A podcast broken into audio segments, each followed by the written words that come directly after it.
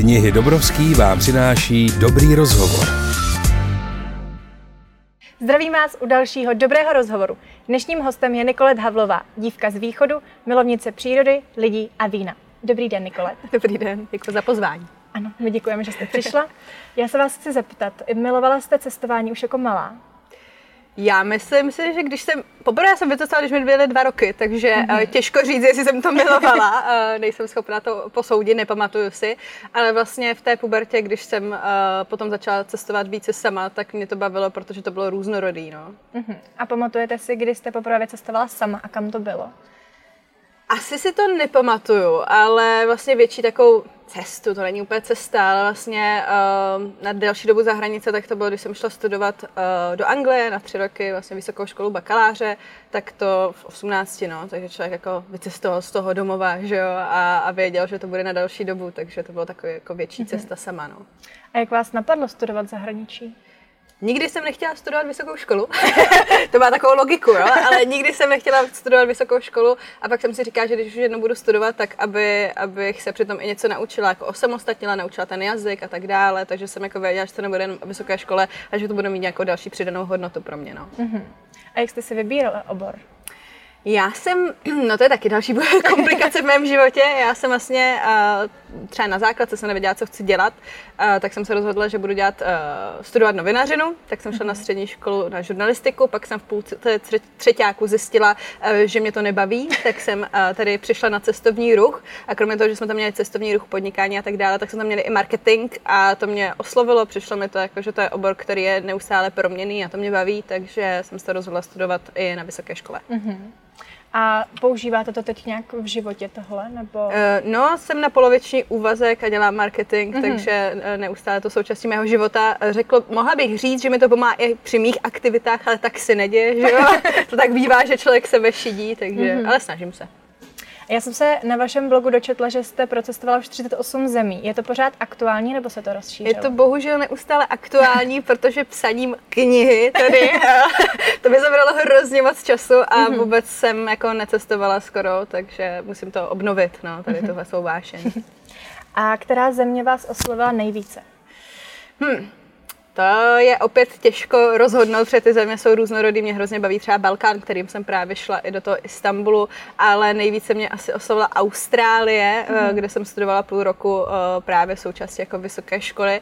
A opět to má takovou tu nelogičnost, že jsem si říkala, kam pojedu. Eh, říkám si, do Austrálie jsem nikdy nechtěla.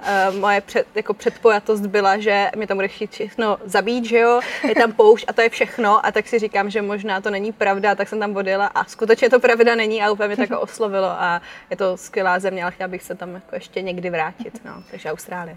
A dokázala byste si představit bydlet někde jinde než v České republice? Jo, v Austrálii. a jako malá jsem vždycky chtěla Itálii, protože ta je taky extrémně různorodá a e, Italové taky nejsou k zahození. to jen tak.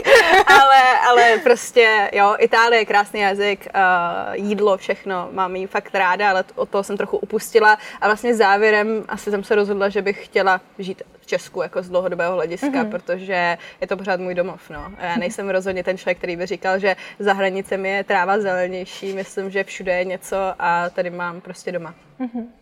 A cestujete vždycky pěšky, anebo využíváte i nějakou veřejnou dopravu?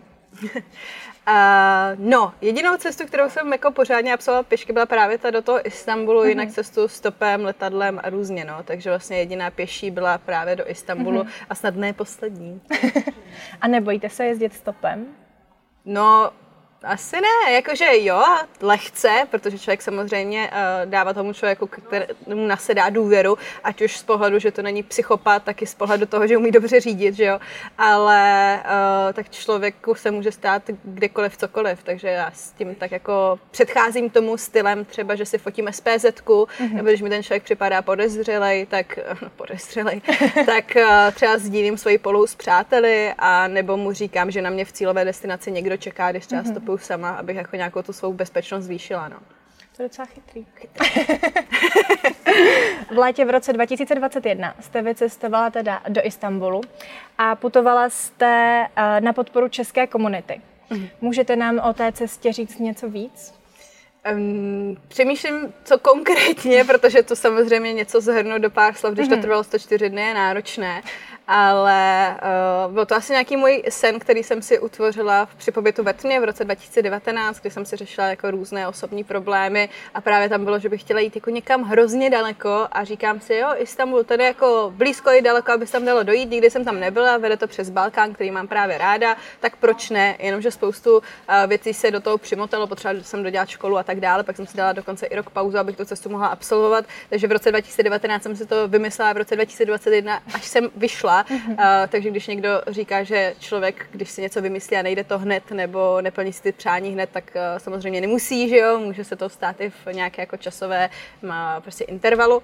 A uh, proč jsem třeba chtěla jít přes Banát, tak to bylo, že mě na to upozornil můj kamarád Slávek Král, taky má knížku mimochodem, tak ten uh, mi řekl, že že to mám po cestě, ať se tam stavím a já jsem zároveň zjistila, že vlastně ta komunita, vlastně její přivídělek je udržitelný cestovní ruch, který byl nabourán koronavirovou krizí, takže jsem se spojila s těmi správnými lidmi a právě s Ivem, Dokoupil, Ivem Dokoupilem, což je koordinátor člověka v tísni právě mm-hmm. pro oblast rumunského banátu a rozhodli jsme se udělat sbírku, takže to bylo takové jako pojítko té cesty, které mi dávalo smysl a vlastně byl to jako Havířov, start, banát, prostředek, kde to měl nějaký přesah lehký a Istanbul, eh, že jsem chtěla dojít pěšky do Ázie, což se mi mimochodem nepovedlo můžu klidně vysvětlit proč, jo? protože, uh, protože uh, vlastně na tu uh, azijskou část toho Istanbulu uh, se už nedá dojít pěšky. Tam byl jeden most, mm-hmm. který byl kdysi jako funkční, že se tam dalo jít pěšky a teď už to není možné.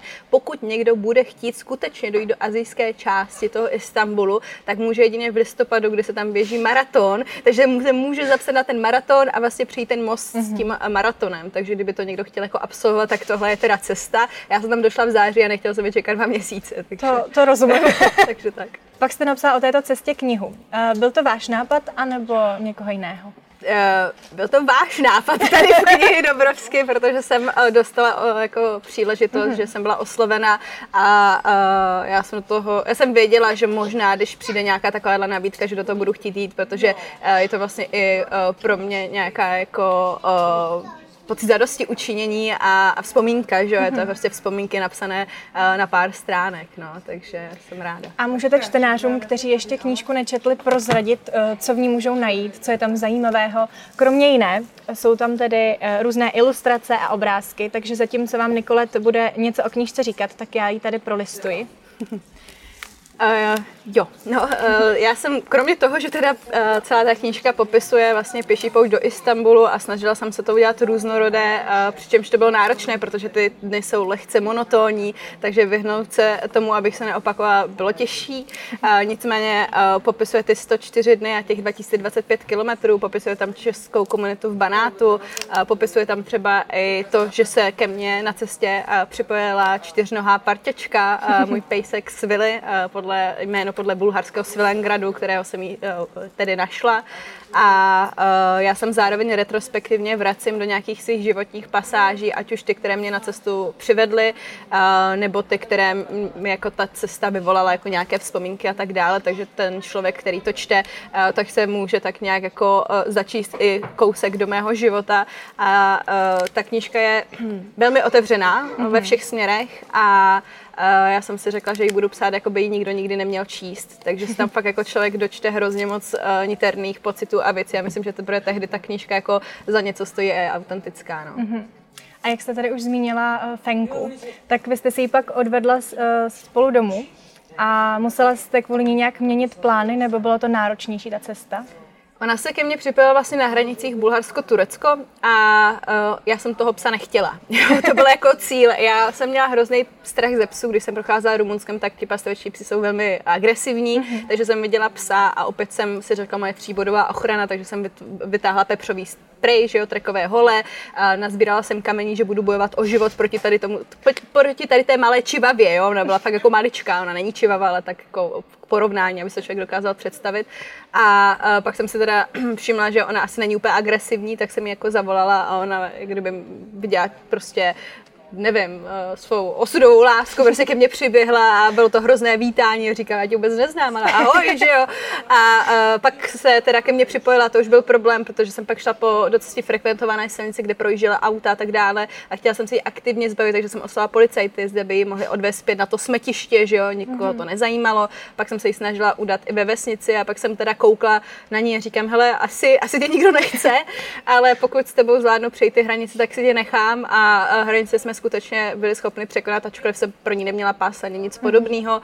A pak jediné, co vlastně se změnilo, bylo to, že jsem se s ní naučila zpomalit, protože to bylo ještě někdy může takové ještě chodit třeba 6 km, já jsem chtěla chodit 30, že jo, a to se vůbec jako nepotkává ty vzdálenosti a takže jsem ji pak většinu cesty nesla na rukou, následně potom v šátku uvázanou jako miminko, takže mě to dosti zpomalilo.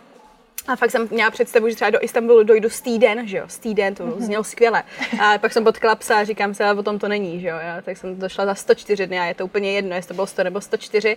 A uh, jediné, co bylo pak komplikace, tak při cestě zpátky já jsem musela postupně doplňovat očkování, ještě jsem musela doplnit očkování proti vsteklině. Já jsem myslela, že to udělám v den, kdy budu opouštět to Turecko. Uh, pan veterinář mi řekl, že uh, oč- po očkování proti vsteklině pes nesmí vycestovat následujících 20 dnů. A já říkám, ale já jedu dneska, že jo.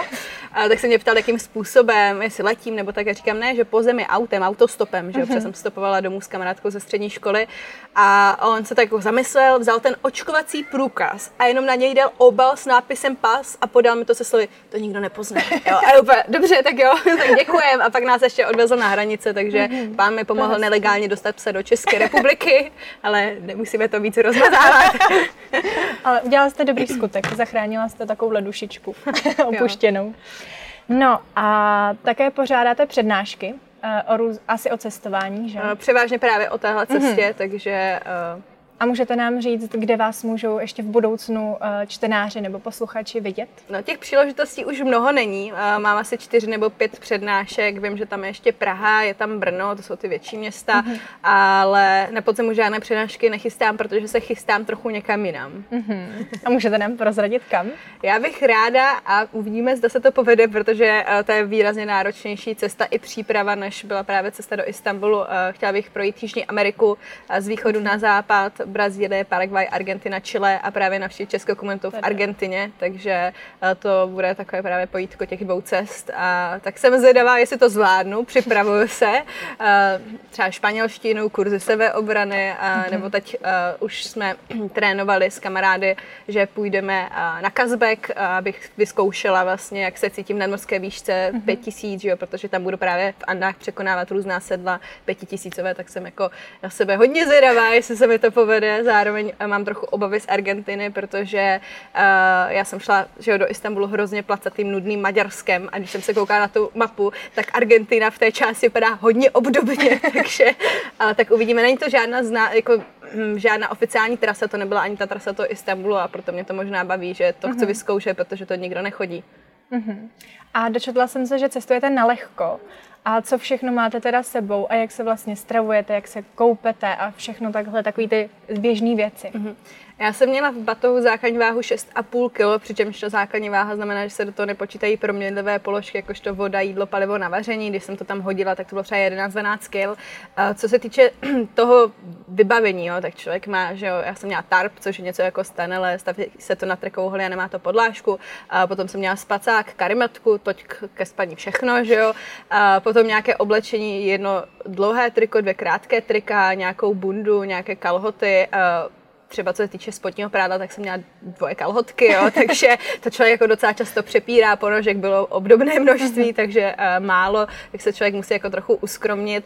A uh, co se týče spaní, tak tedy venku převážně, co se týče hygieny, tak voda skoro všude teče, takže až na Maďarsko tam je to problém. uh, takže buď na ubytování, když jsem nějaké jako využila, případně právě nějaké potoky, řeky a tak dále. No. A můžete dát třeba nějaký základní typy někomu, kdo by chtěl takhle zkusit cestovat sám? Bych dala jeden základní tip a to je, že člověk nemusí mít ultralight vybavení, aby mohl vyrazit. Jakože jo, bude to náročnější, ale určitě to není něco, co by toho člověka mělo odradit, že nemá to nejvíc echt prostě lehký vybavení, které mm-hmm. je teda velmi jako nákladné, takže já jsem měla uh, vlastně sponzora na to vybavení, aspoň jako částečně mm-hmm. mi mhm. dopomohli, tak to mi, jako já bych za normální okolností si to nebyla schopna dovolit, no. mm-hmm. takže, uh, takže jediná rada je, ať to člověka neodradí, že nemusí mít to nejlehčí vybavení a jenom u toho přemýšlet, jakože, uh, nevím, nebrat si třeba basketbalový míč nebo tak něco, jo, což ale teď se smějete, jo, ale já jsem šla do toho Istanbulu a uh, pár kilometrů, nebo pár kilometrů, pár desítek kilometrů za mnou šli kluci z Červeného hrádku, kteří chtěli jít pěšky do Iránu a ti si vzali basketbalový míč, jo. Takže jako, jsou i tací, jo, takže... takže dobrý tip. Ano, ano. A plánujete teda z vaší cesty uh, napsat další knížku? Můžeme se těšit? Uh, no, já nevím, já jsem nezačala asi nic náročnějšího, než bylo psaní knihy. Jakože mm-hmm. uh, dokončení školy nebo jít pěšky někam hodně daleko mi přišlo více jednoduchý než psaní té knihy. Uh, se mnou teda jste měli obrovskou trpělivost, protože můj deadline byl posunut přesně třikrát, jo. Trvalo mi to rok a půl to napsat, takže mm-hmm. uh, trvalo mi to hodně dlouho a uh, jestli bude z vaší strany opět nějaká trpělivost a jestli budu mít co říct, tak moc ráda. Mm-hmm. Tak my se budeme těšit a přejeme vám hodně štěstí na všechny cesty a mějte se hezky. Děkuji. Tak a my se uvidíme zase příště u dobrého rozhovoru. Ahoj! Děkujeme vám za poslech dobrého rozhovoru. Nezapomeňte nás sledovat na našem Facebooku, Instagramu, TikToku a samozřejmě čtěte dobrý blog na webu knihydobrovský.cz.